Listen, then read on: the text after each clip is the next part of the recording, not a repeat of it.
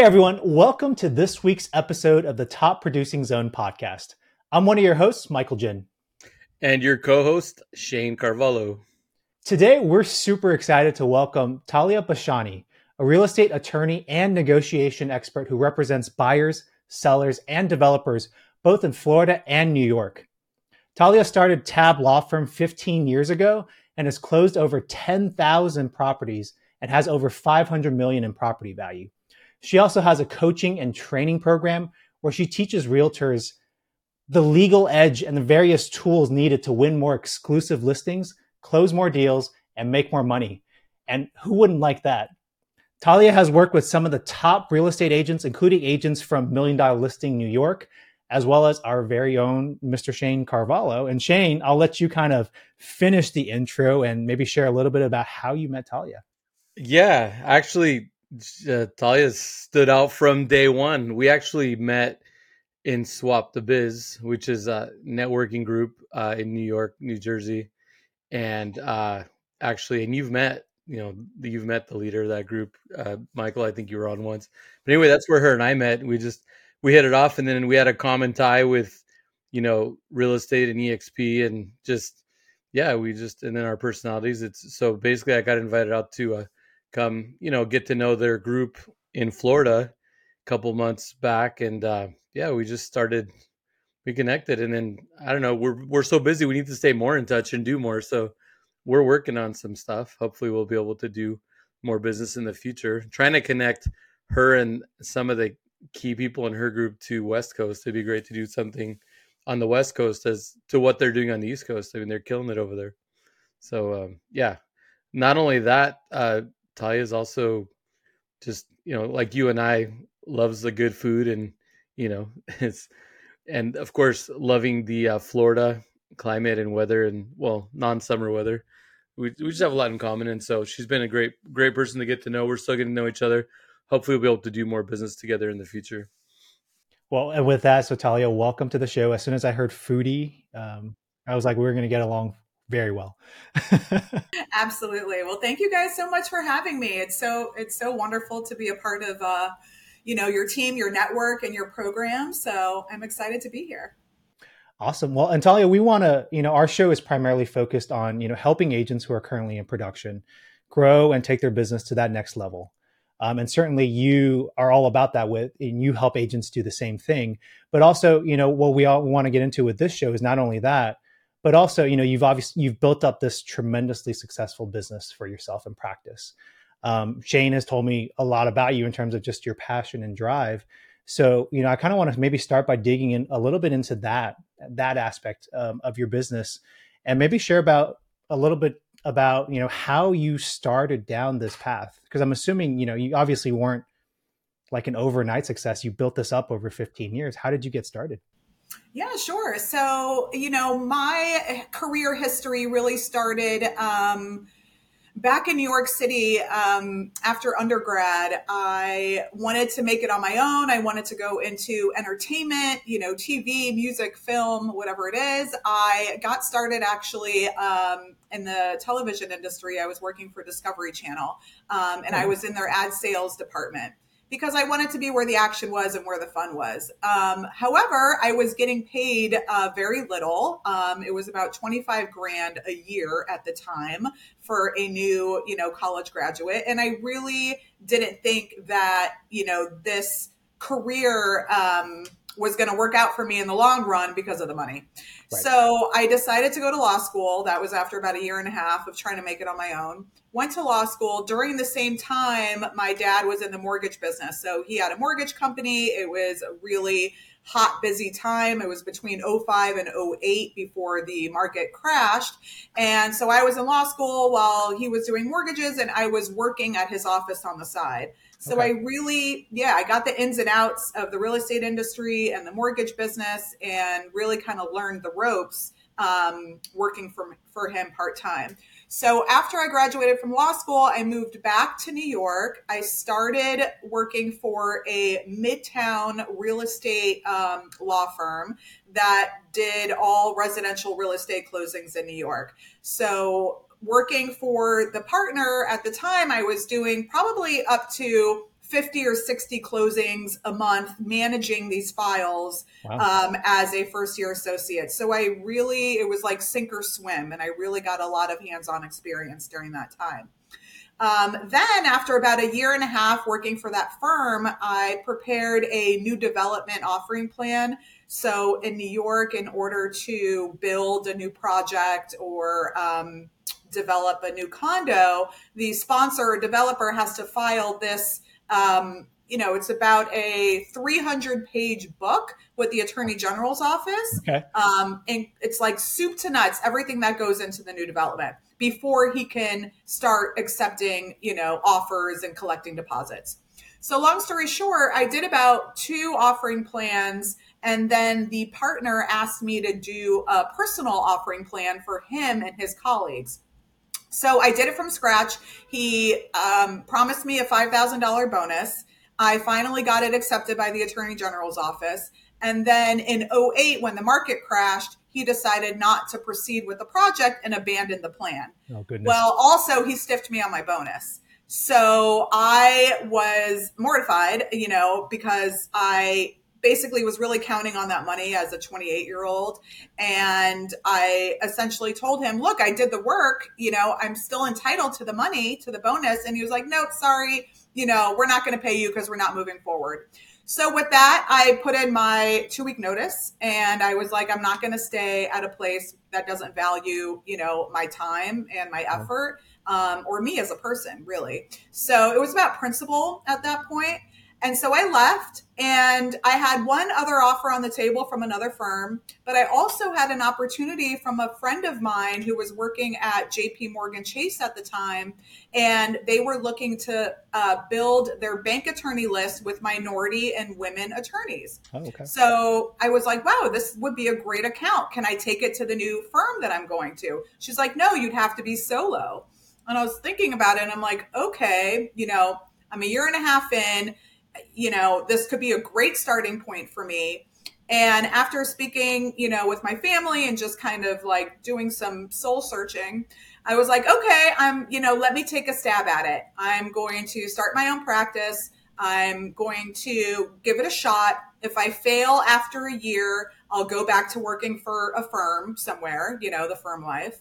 And if not, then, I'll just, continue growing my practice. Yeah. So with that, I was working out of my studio apartment on Wall Street at the time. So I had a 63 Wall Street address, which kind of like dubbed as an office address because nobody knew.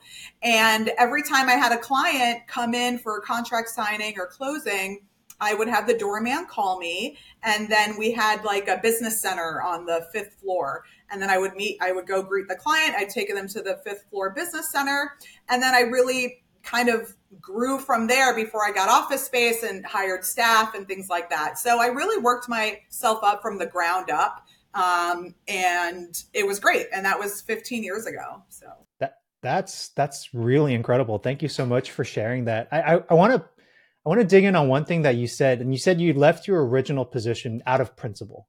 And it seems like that's something that's really big for you it sounds like that's something that's very big for you when it drives your decision-making. Like, what else would you say, like on a daily basis, drives you today in terms of continuing your growth and your business? Sure. So, for me, a lot of it is, I just want to live my life and grow my business on the basis of integrity, right? So I'm not about cutting corners or shafting people or disrespecting people along the way. There's some people that'll just step on people's heads to get to the top. Right. I do it with grace, and I do it with respect. Even though I'm very driven, I'm very determined, I'm still going to carry myself in a certain way where I respect those who I work with, and I expect the same in return. So if I ever have like a hot-headed attorney on another side of the deal that is like yelling and screaming and, over the smallest thing, right? And again, this is a real estate transaction. This is not litigation. We're not in a lawsuit, and we're just trying to get the deal to the closing table. Don't start arguing with me about, whatever it is. So whenever that comes about, I'm a very diplomatic person. But I cut them off right there and then. And I'll be like, okay, maybe this is not a good time to discuss this. You know, I'll get back to you. And I hang up the phone because I'm not going to engage in that type of, that just negative manner, because I choose to surround myself with positivity. I love that. I can relate. You and I have a lot in common. I think that's why we like to connect. But I was going to just say, along those lines, have you encountered at times too, like, because you stay calm and level, right? Yeah. Don't you see how they get even more angry? Yes. And it's interesting because it took my coach in my mid-20s, it took my coach to teach me how to separate the emotion. Right. And that's what helps you have a lot of success too in your negotiation, because you keep a clear mind. Yeah. But you haven't always been like that. I feel like you can get pretty fired up. Oh yeah. No, I definitely, no, this has been like, these are like growing pains, and you also have to build tough skin. You know, I used to cry, when in the beginning of my career, if attorney would call and yell at me or whatever, I'd break down and I would cry when I got off the phone. Like I was like a deer in the headlights. But you really have to, in this industry, especially with as many people as you come across, you have to build that tough skin, And so over the years, I've built that. I was definitely not bulletproof. I'm still not bulletproof, but I know how to diffuse a situation, and I'm about killing them with kindness, because you're right, Shane, they elevate their temper, and I just I stay calm, and I stay at just like a neutral position. That's also like, New York. You're not going to get a rise out of me, Well, you're also in New York, because it's like, if you can do it there, But no, I love the other thing too about principle. I didn't really get a chance to interject, but like along with, we're talking about principle, but your journey of resilience, like one door wasn't opening or something wasn't working, and you just kept finding your way. And I mean, since I've met you, I still like, you're so driven. You're always going. Like, have you ever slowed down? Like, cause I feel like you still have that same drive that you had then. And that was a few years ago, right? Yeah. A few years ago. Yeah. The way that I look at life and just my journey in general is I refuse to get complacent. I feel like life is all about opportunity, and we're here to make it happen. So however you want to write your story, it's up to you to write the story. Nobody else is going to do it for you. And if you just sit back and you kick up your feet and you eat bonbons all day, you're not going to get very far in life, So for me, it's every day is an opportunity of personal growth. Yeah, I have my, times where I check out, and I take a mini vacay or whatever it is. But I literally get fueled by just increasing productivity and increasing, I'm a high energy person and I'm an extrovert. So I feed off of other people's energies. I can't be sitting in my house by myself, not talking to anybody, because then I just kind of waste away. So I need that. It's what drives me. I was just talking, and I think I was talking to Michael about that yesterday, being an extrovert, being fed. Was that us that we were talking about that, Michael, yesterday? Because that's probably such a big thing. Yeah. You're like, you talk to me a lot. Yeah, no, I do talk a lot. But no, that's awesome. I feel that. But yeah, no, and that's one thing I was telling Michael, we were talking about, our, episode today, was that's one thing that like I really connect with you on, is that we have that, in common, just that drive. Yeah. And I love that about, people, because, something we were discussing this morning is, there is a lot of complacency, and now in the social media era, and people, whether it's real or not, showing their successes or what they're doing, people don't realize the level of work, commitment, and drive it takes to be successful anymore. I feel like that has changed tremendously from what it was like back in the day. Now I know I'm sounding like I'm old, but you know what I'm saying? It's like, it's such a different, it's just so different now. And so like people like yourself really stand out. And that's one of the qualities I admire about you, and what I'm sure is driving your success. Thank you. Yeah. And in today's day, it's about earning the success. There are no handouts. I think the, younger generations, unfortunately, just have this sense of entitlement, and they don't have the hard you know, work and that ethic that we kind of grew up with as 80s babies. And so it's just, it's a little bit different of a grind, and, you know, you have to make it for yourself. It's not, I'm not going to ride on anybody's back, you know? Yeah, no. And I love that. No, it is something like that is super important, because like Shane, to your point, like people these days, they go on social media, they see that and they think, oh, I can put in a little bit of time and effort. I can get there too. Or, you know, they start something, but they never finish it, because then they start realizing how difficult it is. So Talia, I mean, you've probably faced a lot of challenges in kind of your journey up to this point. What would you say have been some of the hardest ones that you faced, and how did you overcome those?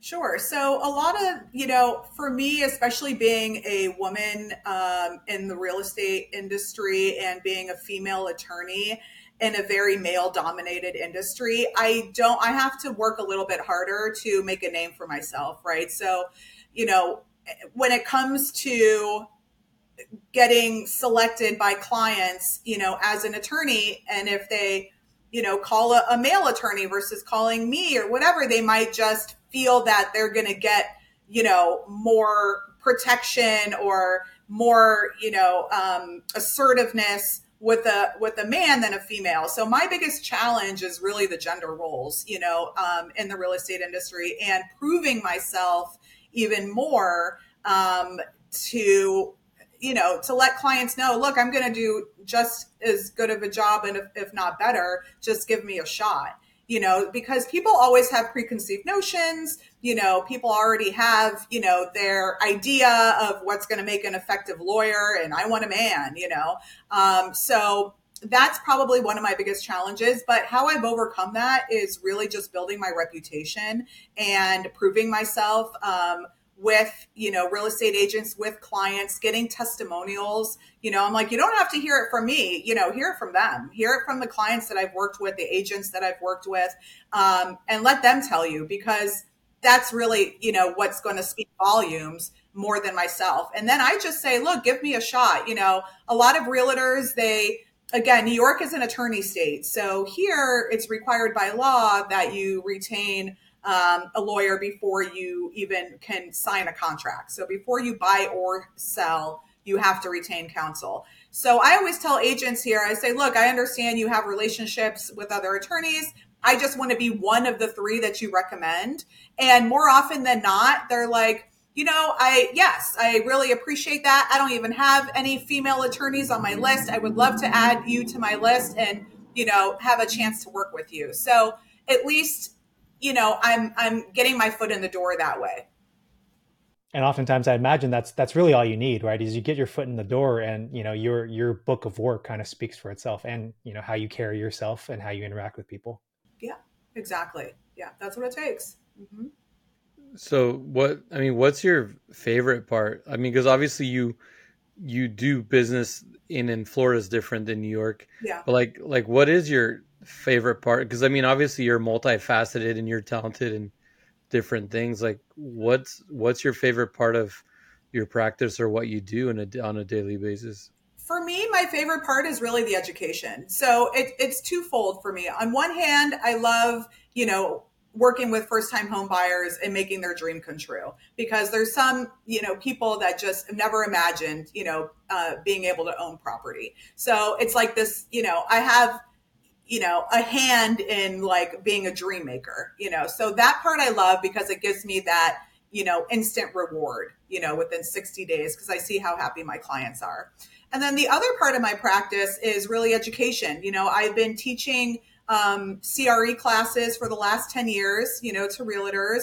I do about, you know, a monthly webinar. I have about 15 different topics. So I really love helping, teaching agents how to grow their business, increase negotiation tactics, you know, save deals from falling through, giving them the tips and the tricks and the strategies to make deals happen, to close the gap. So that's really where my passion lies, because look, I can do closings all day long. It's great. It's my bread and butter. But what's, you know, at the end of the day, you have to, you know, what's going to fulfill your soul? You know, what's really going to give you that, you know, return on your investment, if you will. And yeah, the money is great, but it's seeing other people succeed. It's seeing people, you know, being like, oh, I utilized, you know, that tip about negotiating personal property or, you know, the close and lease back period. That really helped. That's what got the deal done. I love hearing those stories because I just helped somebody, you know, get a deal done and, you know, collect their commission. So that's really what I enjoy the most. Thanks for joining us for today's episode. Now, if you're watching on YouTube or streaming this on your podcast platform, if you could do us a favor, leave a comment down below and let us know where you're listening or watching the show from today. It greatly helps with the algorithm and helps us get reach out to more people who need or want to hear what we have to say. We greatly appreciate it. And now back to the show. I mean, I personally really love the fact that like you love helping first-time home buyers because I can totally relate to that too. I'm relatively newer in real estate compared to Shane. I'm only like 6.5 years in, but I focus a lot on like new construction, first-time home buyers. And part of the reason I love doing that is I had a bad experience my first time out. Like before I got my license, my first property, had an agent that just didn't really explain a lot of things, didn't guide me through it. And a lot of times with first-time home buyers, like it's like the deer in the headlights, and they don't know what they don't know. They don't know what kind of questions to ask, and like to be able to walk and guide them through that process, and then see how happy they are at the end of the day when you give them your keys. It's just is like the best feeling in the world. It really is. Well, and their appreciation because they haven't done it before. It's such a big thing.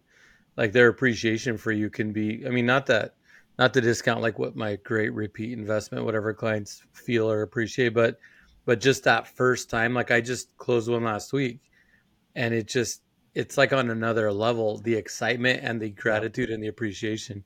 Yeah. So yeah, totally can relate to that. That's interesting that you chose education because like, you know, it has a lot to do with your personality, right? We're extroverts and then we love helping people. I'm a big fan of helping people. And I find myself now as well, really taking a lot of direction towards mentorship and coaching and guiding as well. I love that. Yeah. And I mean, if you asked me the same question, I would still juggle a little bit because there's a lot of things I love about what I do, but I could totally relate to that, to what both you and Michael loving that. But, well, Talia, I want to dig in a little bit now kind of on your coaching side. And as you're kind of helping realtors, you had mentioned you kind of help them, especially with a lot of negotiation tactics.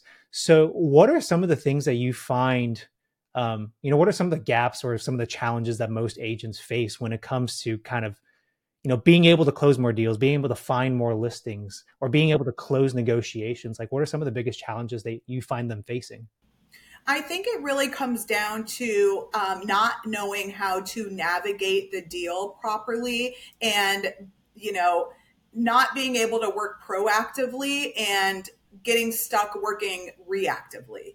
Meaning when an issue arises, there's a great way to avoid that issue and common pitfalls by getting ahead of the ball before, you know, the shit hits the fan, excuse my language, as opposed to, you know, the ball drops and now you're trying to, you know, pick up the pieces and save the deal. So the strategies and the tools that I teach really help agents be aware and foresee issues before they exist, so their deal doesn't die, you know, halfway through. So, you know, for an example, I think it's always great to negotiate inspection contingency thresholds, okay? Because what you don't want to happen is, all right, you have an accepted offer. Great. Yeah. The parties come to a meeting of the minds. Wonderful. The contract signed. Now you have an inspection contingency and the parties are going to be nickeling and diming over the smallest things. So you prepare expectations in advance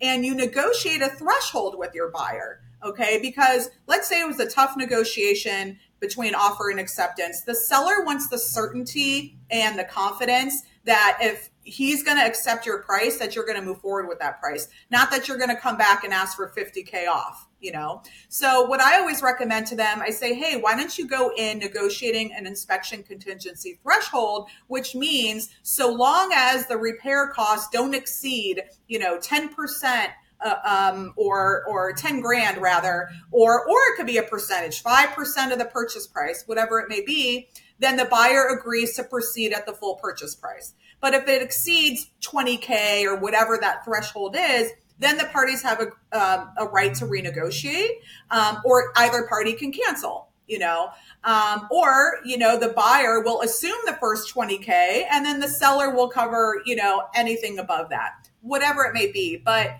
that type of strategy really helps keep the deal together so it doesn't fall apart in the beginning. And same thing with appraisal contingency thresholds. Same thing. If you're going to come in above ask as a buyer, then the agent needs to, advise the client, hey, look, we can't negotiate an appraisal contingency when you're coming in above ask because the seller is picking your offer over all the other ones because you're in at $25K above ask or whatever it is. You have to assume that overage, because you're coming in over ask. So it's things like that some agents may not know to kind of discuss or inform their client. And I just feel like the more transparency there is and the more agents can manage expectations of their clients, the smoother the deal is going to go. So things like that are the different, tactics that I try and teach. And then obviously my course, which is Win the Listing, really helps, agents not just focus on buyers, where they're, spinning their wheels and spending all this time with the buyer, pulling listings and doing showings only for the buyer to jump ship or not be loyal or not ready to pull the trigger. And now all of that time and energy is wasted. If they shift their focus towards sellers and winning more listings, whether it's cold callings or mailers or sharing success stories and saying, hey, I just closed, XYZ Main Street down the block from you. I can do a great job at selling your property. They have the greater potential to close on that deal within 3 to 6 months, and most likely every seller is going to turn into a buyer and they're going to buy, or relocate or upsize or downsize or whatever the circumstances are. So now that agent can double their commission just by virtue of having an exclusive listing. I love that. I could relate to some of the things you're talking about because obviously I, coach agents as well.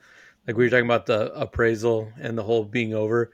I got some creative strategies for that. And I think along the lines too, because you are an attorney, I'm sure that you can help them also write like really clean offers, because you're dealing with these contracts every day.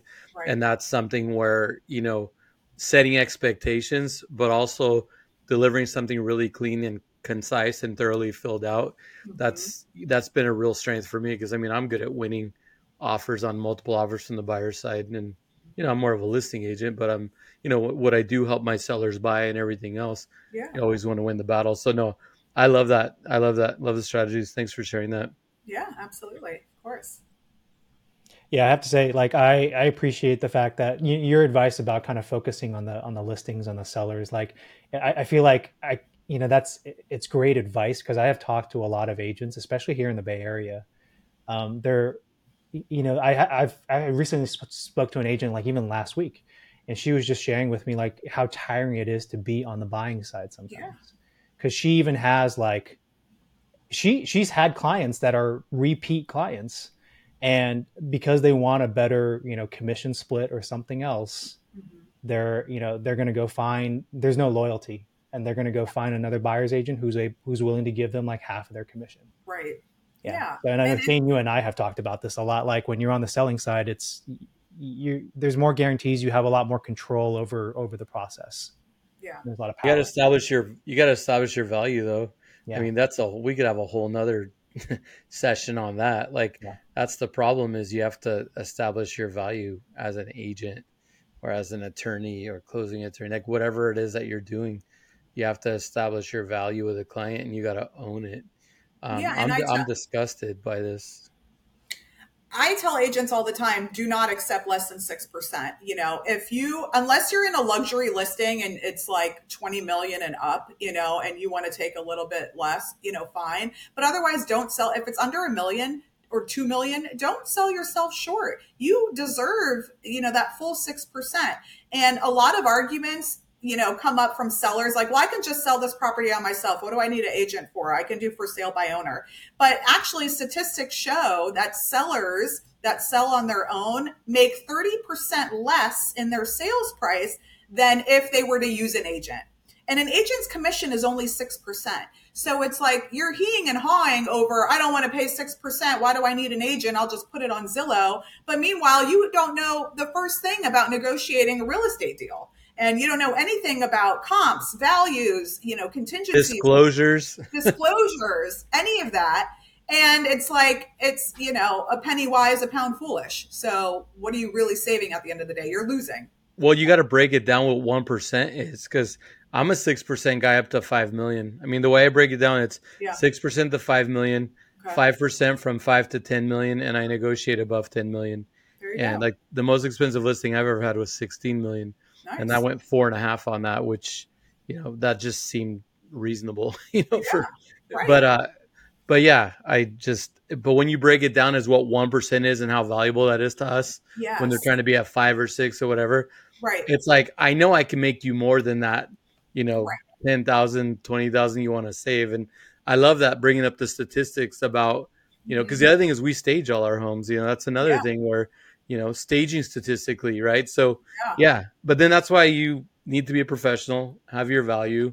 And I love that you and I are trying to coach people up to be better about that. Yeah. And also to lead with confidence and enthusiasm, you know, because as soon as your seller, your client, you know, sees a break, you know, or a crack, I should say, or of insecurity or, you know, or thinking twice, no, you stay firm, you stand your ground. You lead with that confidence and you're like, you know, I'm worth it and I'm going to prove it to you. And I'm here to get you the best, you know, dollar for your property. Plus you're fronting all of your time, expenses, and resources, even, you know, turning the property around to go live on the market. So that's your hustle. That's your investment, you know? And I really stress the one-stop shop. I think it's really important for agents when they're pitching sellers on exclusives to say, look, you know, I'm a one-stop shop. I have everything in my team. I have the contractors, the videographers, the photographers, the stagers, you know, the attorneys, whatever you need. You don't have to deal with multiple different people. And if there's like any eyesores in the property, like water stains or any type of cosmetic damage, things like that, hey, I'll bring my contractor in. He'll plaster this up. We'll make it, you know, good. I'll bring my stager in, you know, because we all know the perception of value is key. You know, that's really what's going to sell the most. And a lot of buyers need that, you know, that vision. And it's not just about numbers, but it's also about the emotional attachment. You know, can I see myself living in this house? When I walk in, is it bright and sunny and airy? Are the, you know, curtains drawn? Is everything look, you know, beautiful? Because they need to picture themselves. It's an emotional connection. It's not just, let's just look at the price, you know? Yeah. I always talk about people falling in love with our listings. So you're speaking my language. I've had people literally fall in love with. Really? Yeah. Oh yeah. I had one house that sticks out in my mind in the Bay Area that the buyers were so in love. They made an over list price offer on the Saturday, the first open house Saturday. And then we had one more open house on Sunday. We had an offer deadline for Tuesday. Okay. But they wanted to make a preemptive offer. They sat in my open house, the whole open house on Sunday. Oh my gosh. They sat to scare away other buyers. Pretty much. They're like, this is our property. Nope. We've already got it. You know what? Just fun fact. They called me 3 years later to list their home instead of their own agent because they were so impressed with my presentation of the property. Wow. That was flattering. I didn't expect that call. And they were not nice. They were difficult people. Really? So when they called me, I was like, they want us? I mean, is money that valuable to them? Because they were not nice buyers. They were. Well, it's a testament to who you are then. I mean, they were impressed, clearly. Yeah. So, but it goes back to what you're saying, that if you really work at a high level, you don't have to go steal anybody's clients. But if you shine, you know, you're going to get you, and you're going to be memorable. Yeah. I think there's a certain amount of, if you're professional, if you're organized, you know, your value will shine. I think back to one of my first clients. It was actually a buyer that I met doing an open house for Shane. and this is, I'm not an extrovert like either of you. I'm always like down the middle between introvert and extrovert. But I mean, what I do have going like is my engineering background.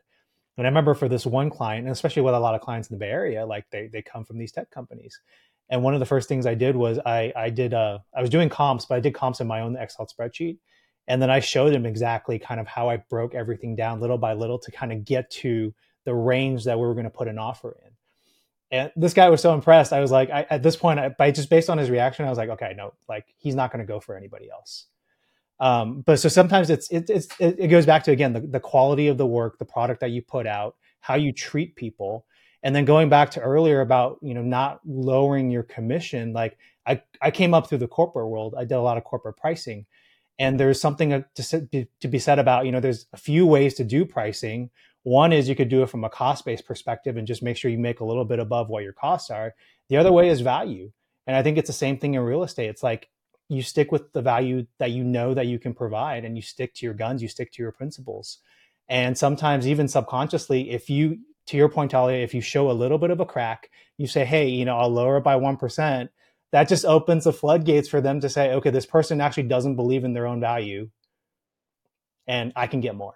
And I can get more, right. And they're going to continue digging, you know? And at the end of the day, I say you get what you pay for. If you want to work with a discount broker, you know, that's charging whatever, 3% or whatever it is, that's what you're going to get. That's the service you're going to get. Yep. You know, they're going to put it on MLS. They're going to put it online. They're not going to, you know, spend half the amount of time and effort to really, you know, get your property out there, to market it properly, to stage it properly. And your property is going to sit on the market, and it's going to go stale, and you're not going to get any offers. Yeah, exactly. No. I that just makes me smile. I just like, I laugh. She's like, I live this every day. This is like, those are not my people. I have found my people. Those are not my people. Yeah. And our clients come back, which is a testament, right? Like right now, 6 of my listings right now are clients who I sold the home to, get this, anywhere from 2 to 9 years ago. Wow. The last 6 that I just got in the last couple and they keep coming back to you. That's amazing. That's they do. And shame on me for not always being the best about my prospecting follow-up. Mm-hmm. I do have some things in place. I'm a big nurturer, okay. But I actually become friends and really love a lot of these clients. And we do show them love, but I don't, just with what I've been through in my own life the last couple of years with health and such, I just haven't quite been able to do the kind of outreach I like to do. Yeah. The fact that they come back regardless and dodge so many like social media ads and Zillow people and everything else, it's incredible what they have to go through. It's like a salmon swimming upstream to spawn. Yeah. It's amazing what they get through to like get there. Right. And so when they get back to me, you know, I'm flattered by that, but at the same time, I'm also, makes me nervous because it's like, oh my gosh, you know, it's like they could have been picked up by someone who is out there getting in front of them, you know? Well, that just means you're memorable, because if you're not even doing follow-ups and newsletters or whatever it is, you know, then that just means that you really kind of made an impression on them and they want to work with you again. So they come back to you. Yeah. Well, and I mean, like I said, we do, like I do a fair amount of nurturing and reach out, but not to the level that I'd like to. Okay. And so, but it still is, that's what I'm saying. But I still feel like there's a lot of, obstacles out there because there's not a lot of inventory, and agents are just finding every which way to go chase down any listing and get their hands on. So yeah, exactly. They're just valuable commodity right now, listings. Well, and the other thing is, you know, the lower the commission, the less likely you're going to have a buyer's agent bring their client through. So like, that's another argument that I always make, you know, to sellers and agents when they're me too. It's got to be at least 2.5. It's got to be, because you're missing a whole boatload of potential buyers because their agents aren't going to waste time on it. Right. Yep. Regardless of how perfect the property and the price might be, the agents aren't even going to show it. You know, what's interesting for me, because I mean, obviously I work more on the listing side, but on the buy side, I never pay attention to that number, but it's weird how my eye will catch that. Oh. If it's not at least 2.5%, my eye will catch that when I'm going through listings, because I don't look. I honestly don't look at that because I'm always looking out for my client's best interest. Yeah. My client wants to see a certain house, or there's certain houses in the neighborhood they want to be in. I always focus on what's best for my client. I don't really look at the, you know, but when I see that, what I do, because I am not an agent that looks out for my own money. I look out for taking care of my client. What I do is I send a commission demand or a commission agreement with my offer for the additional commission. Oh. Yeah, because that's just ridiculous. I'm like, I want my client to get what they want, but instead of being, some agents are shady, they'll avoid those listings. I will basically say, you know what? We'll do a good job. We'll get this done. You want us on the other end? This is what it costs. Right. And I don't care how they slice it on their side, but that's what it is. And I haven't had pushback on that. Oh, good. Okay. And if they push back, then, you know, then you're pushing back. Oh yeah. Yeah. Yeah. Well, yeah. Negotiation. Yeah. Don't even get me going on negotiation. I mean, I'm a savage, which I know you are, Talia. So I won't even, I'm just a savage with negotiation. Don't get me started. Yeah. It's that poker face. It's all about the poker face. Talia, I think we'll kind of wrap up this episode with a couple of questions for you. One is, you know, give us three words that you live by. Three words that I live by. Okay. I love that. So positivity, passion, and integrity. I love it. I mean, that sums up who I am. You know? And it all aligns with our, like, the character. I love it. It does. Yeah. It doesn't even surprise me. And the very last question we always like to end with all our guests is, if you were starting a real estate production business today, knowing everything that you know through all your years of experience, what would you do differently? How would you go about building up your business today? Okay, great question. You know, for me, it would probably be, I'm not here to reinvent the wheel. I want to copy the wheel. So I would model my business after those people that have already made it and are successful in their business, and whatever they did, I would copy what they did because I know it works. Yep. I don't need to be a scientist. I don't need to like try out a bunch of different things. If I know that there is a, you know, sure model that has been successful for somebody that I admire or want to be like, then I'm going to replicate that same business model instead of experimenting. Replicate. I like that better. We usually call it R&D, and it stands for rip off and duplicate, but replicate and duplicate might actually be a much nicer term. Just a little bit more, you know. Yeah, just a little bit better. Although, remember, she's in New York, Michael. We always like to, you know, hammer New York. You guys rip things off. What'd you say? You guys rip things off over there. Oh, we rip things off. Yeah. There, you know, definitely a lot of bootlegging going on here. I'm just kidding. No, I appreciate that.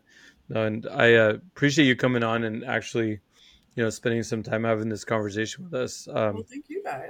Yeah. And just, you actually gave me some thoughts for maybe some, you know, future topics that we could tackle even on other platforms that I think we can go deep on. Like we were talking, you know, yesterday about some of the education and stuff and being involved in maybe presenting and stuff. I think that there's a lot of really cool topics that came out of this, Talia, that we could actually even make content on, you know what I mean? Even if it's not education, probably make some content with. Super. I'm super excited. Well, thank you guys so much for having me. I'm so grateful and appreciative, and looking forward to more. Yeah, no, absolutely. We really appreciate you taking the time to chat with us. And if our listeners want to get connected with you or learn more about the coaching and the training that you provide, like what's the best way for them to do that? Sure. Best way to reach me is through my 360 site. It's Tali360.com. That's Tali360.com. And they can check out my social media, my videos, my YouTube channel, and you have all my contact info there as well. So definitely feel free to reach out. Thank you guys so much. Awesome. Thank you so much. Yeah, we'll make sure to put that information in the show notes for this week's episode. Hope you enjoyed, and we'll catch you next time on the Top Producing Zone podcast.